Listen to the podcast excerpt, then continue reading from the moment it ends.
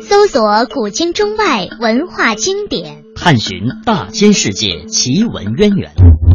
这里有你所不知的文化背景，这里有你想感知的奇葩文化。奇葩文化之旅，文化故事会。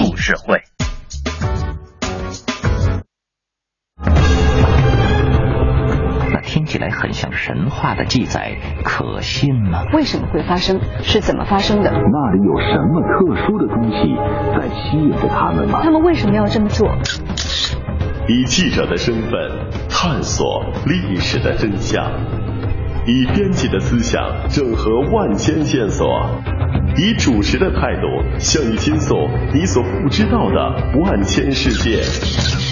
根据史料的推断，很可能就在这里我们可以找到答案。他们将深入古老洞穴，搜寻黑暗中隐藏的真相。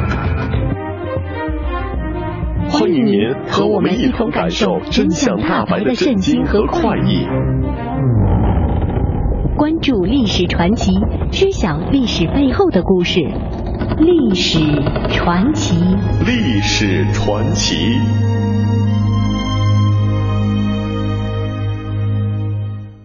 欢迎打开今天的历史传奇。大家好，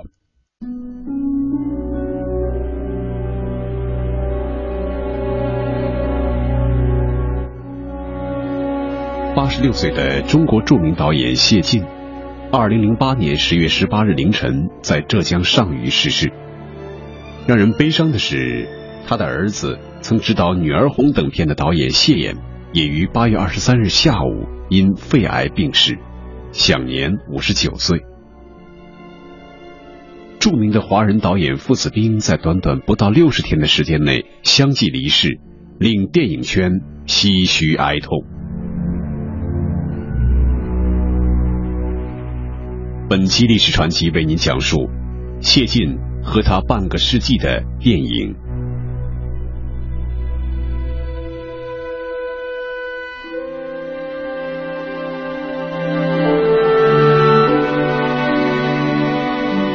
谢晋生于一九二三年，浙江省上虞县人。谢晋开始对电影戏剧发生兴趣是在中学期间，业余时间里他到华光戏剧专科学校金星电影训练班学习，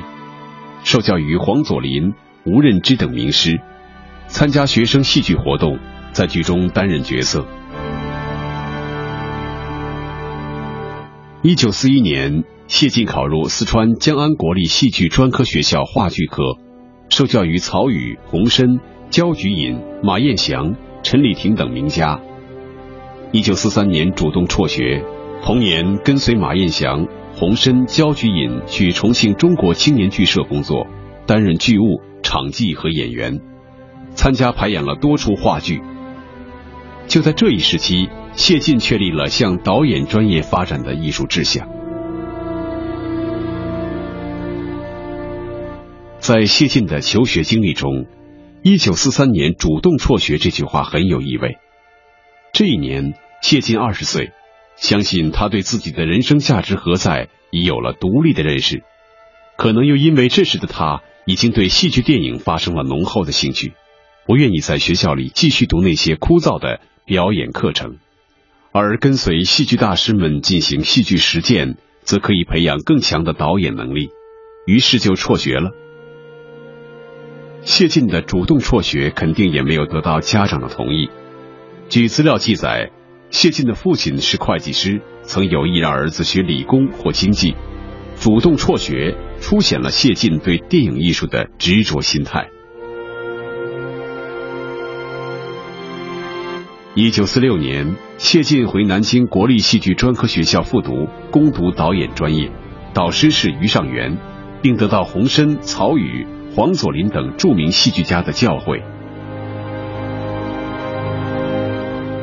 一九四八年，谢晋完成学业，先后在大同电影企业公司、长江影片公司、上海电影制片厂任助理导演、副导演。一九五零年，在华北革命大学政治研究所学习，后任长江电影制片厂、上海电影制片厂副导演、导演。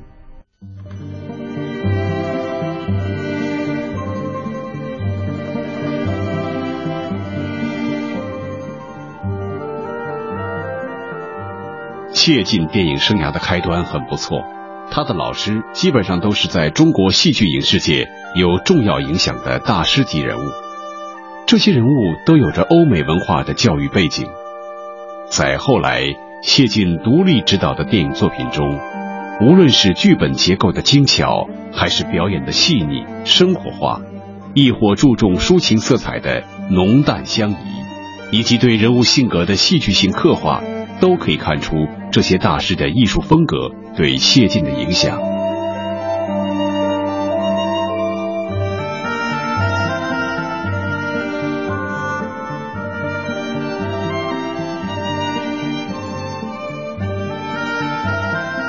一九五三年，谢晋开始独立执导影片，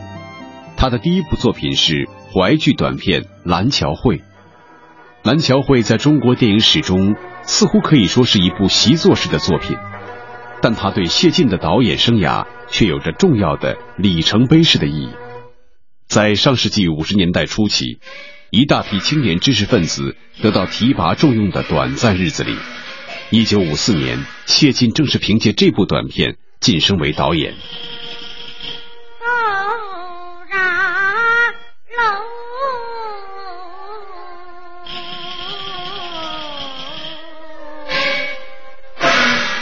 淮剧《蓝桥会》讲述一个叫韦生的青年与一个叫蓝瑞莲的女人约在蓝桥下相会，遇到洪水爆发，韦生被大水冲走，蓝瑞莲也投河自尽。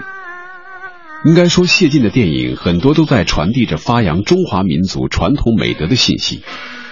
蓝桥会的故事当然是透过男女主人公的行为，阐述信义与承诺比生命还重要的意义。正是谢晋很好地把握了这部影片的主题内涵，才会得到晋升导演的机会。这部短片应该显示了谢晋作为导演的才华，所以他才得到了有关领导的充分肯定。在从一九五三年拍《蓝桥会》到一九六五年拍《舞台姐妹》的这十二年时间里，谢晋导演了十部影片，其中《女篮五号》《红色娘子军》《舞台姐妹》深受观众喜爱。谢晋早期的作品总是呈现着乐观明亮的情感色彩，与电影产生的时代氛围一致。这一阶段其影片的人物形象也是热情单纯的，叙事风格轻快流畅，洋溢着浪漫主义的情调。从一九七九年到一九八九年，谢晋的电影创作进入了成熟期，执导的十部作品中，《天云山传奇》《牧马人》高山下的花环、芙蓉镇等在社会上产生了轰动效应。谢晋在这些作品中融进了历史观和人道主义精神。这些影片在中国内地被认为是传统主流电影的当代代表，而在国际上则被看作是中国政治情节剧的经典文本。谢晋电影的成功得益于上世纪四十年代国立戏剧专科学校那些大师们的栽培，得益于上世纪五六十年代电影界的老一辈艺术家和有眼光的领导者的信任与支持，得益于其本人善于在影片中处理好时代需要与个人艺术鉴赏眼光的关系。批评家说，他的作品很少与时代的主体风格产生矛盾。谢晋自己说，一个真正的艺术家同时也应该是一个思想家，应该通过他的影片对一些社会问题发言。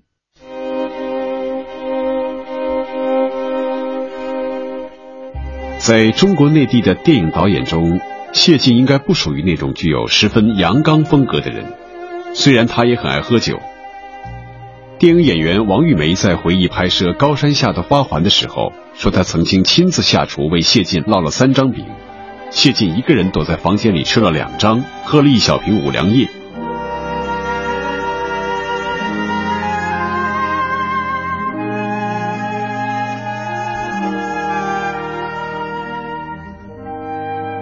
有人说，谢晋江浙文化是他的根，细腻与不露声色才是谢晋电影的风骨。谢晋拍电影总能够细腻地塑造出给人留下至深印象的女性形象，他是中国内地导演群里最擅长挖掘女性美的导演。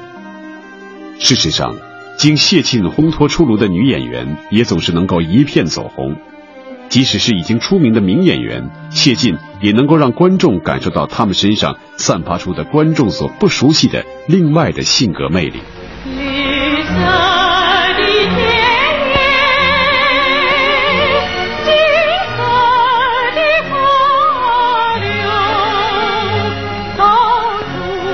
女篮五号是谢沁的成名作，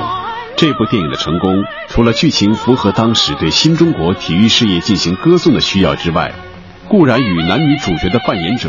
是当时中国内地名声甚大的明星演员秦怡、刘琼有关。但谢沁在执导影片时，将男女主角的情爱关系定位于欲语还休、欲言又止、若即若离、剪不断、理还乱这样的情绪之中，让观众的心绪随着剧情的发展波澜起伏，眼泪在眼眶里打转。这种人物性格与情绪的细腻表现，的确是谢沁电影能够取得成功的重要因素。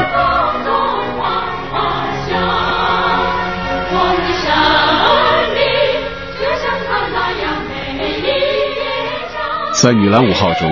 她对男女主人公的情感描述已经见其功力了，但在《红色娘子军》这部他早期最有名的影片之中，谢沁却没有放手渲染男女主角情爱关系的机会。这部片子单纯地塑造了一个海南姑娘的倔强性格，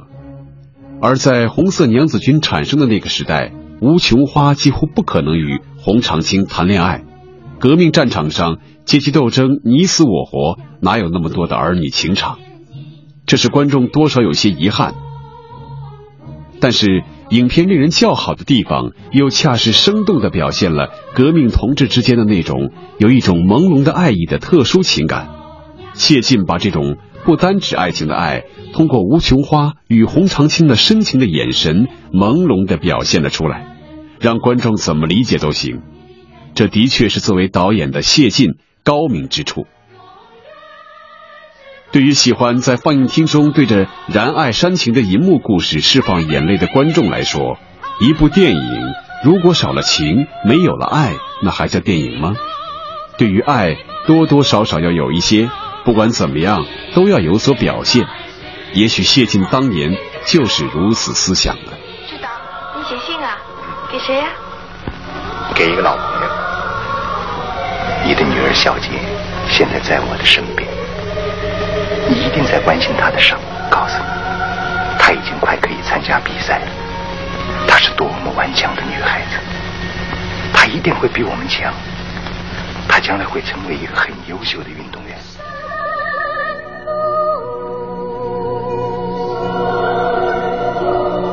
上世纪八十年代的社会政治环境与之前三十年有了很大的不同，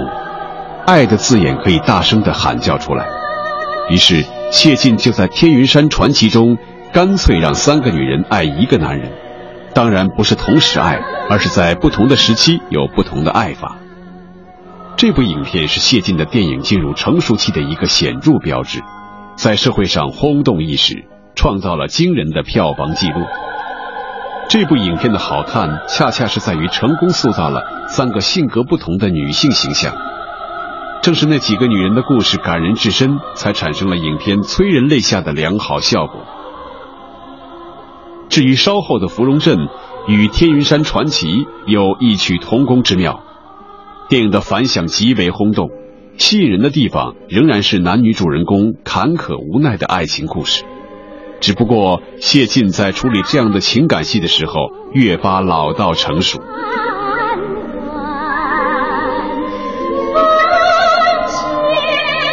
纵观谢沁的电影，从观众的角度看，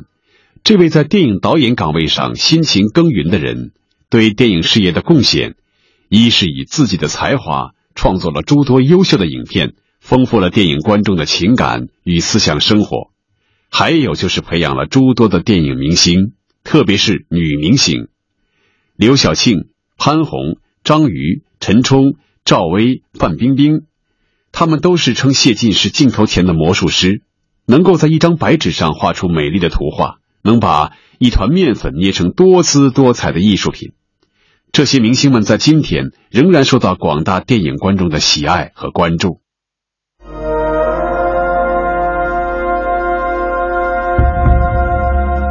欢迎您来故宫博物院参观，以记者的身份探索历史的真相。那听起来很像神话的记载，可信吗？以编辑的思想整合万千线索，记录着历史，见证着时代的发展，我们可以找到答案。以主持的态度向你倾诉你所不知道的万千世界。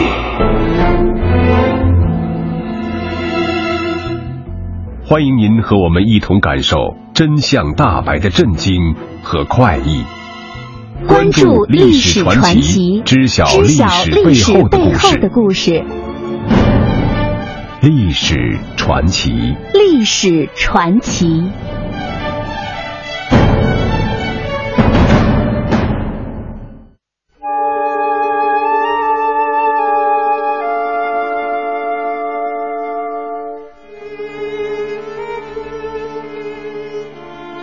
谢晋擅长指导以女性为故事核心的电影，但相对于以女性为主单线条的反映普通社会生活的影片，谢晋对于历史题材的把握似乎就不如女篮五号和芙蓉镇那样行云流水般从容。自上世纪八十年代后期中国第四第五代导演涌现之后，以谢晋为代表的中国第三代导演就开始步入晚期了，甚至有人说谢晋对中国电影的贡献到芙蓉镇就结束了。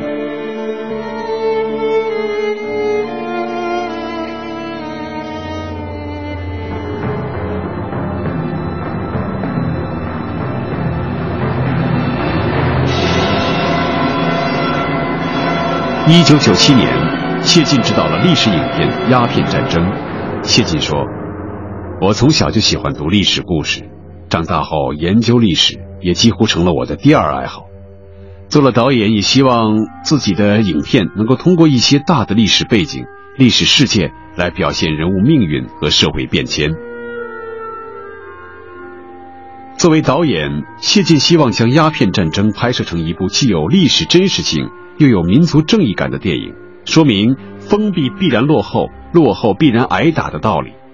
试图以一个半世纪前中国人民群众英勇抗击侵略者的可歌可泣的动人故事，鼓舞当今社会民众的爱国热情。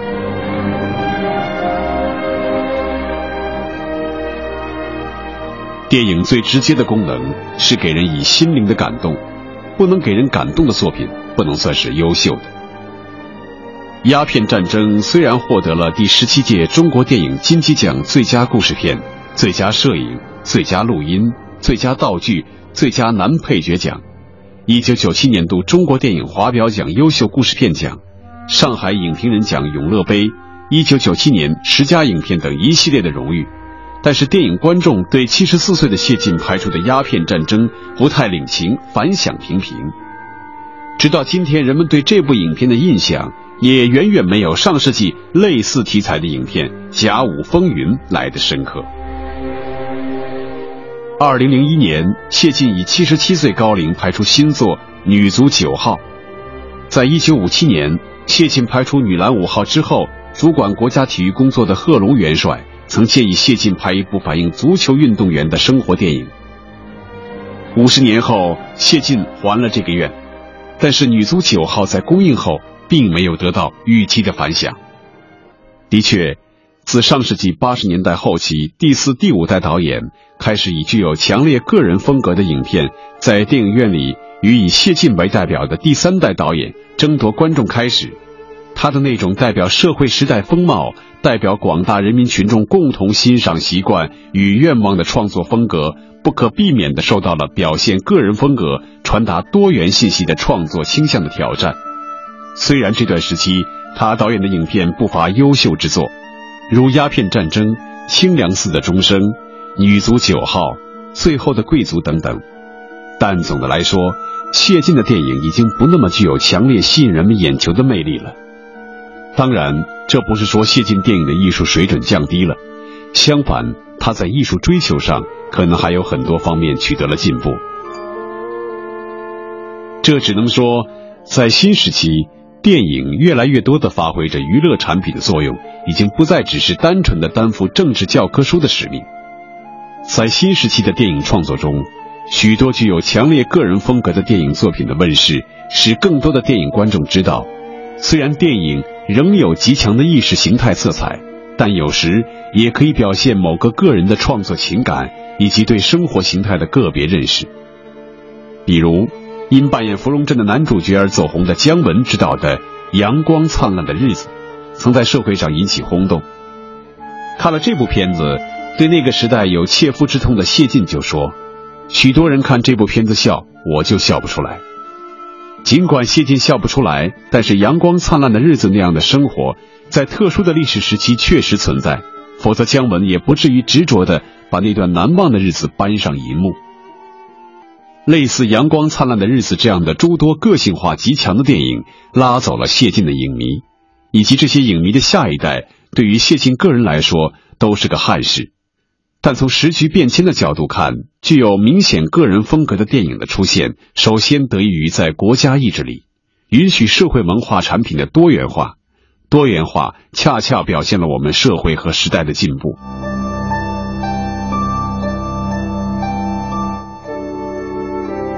谢晋的电影在多元化的时代里走向了他的晚年，八十二岁的激情当然不可以二十八岁的激情同日而语。尽管谢晋发誓要将电影之路走到底，生命不息，拍片不止，但谢晋电影给人更多感动的，可能还是他创作盛年时期的那些代表之作。无论是上世纪五十年代的《女篮五号》，还是六十年代的《红色娘子军》，再或是八十年代的《芙蓉镇》，即使是上世纪七十年代那个特殊时期拍摄的《春苗》，谢晋的电影都曾经成为影片诞生的那个时期的标志性作品。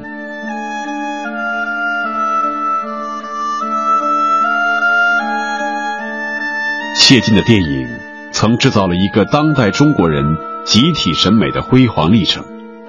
无论在其之前还是之后，没有谁能够像他和他的电影那样制造出一个时代的光荣。今天，谢晋的时代过去了，取而代之是个人审美观和集体审美观共存的多元时代。谢晋肯定是为这个时代的到来而感到高兴的，毕竟他在年轻的时候就为个人才华在集体主义精神的光圈中如何尽可能的多的展现费过不少的心思。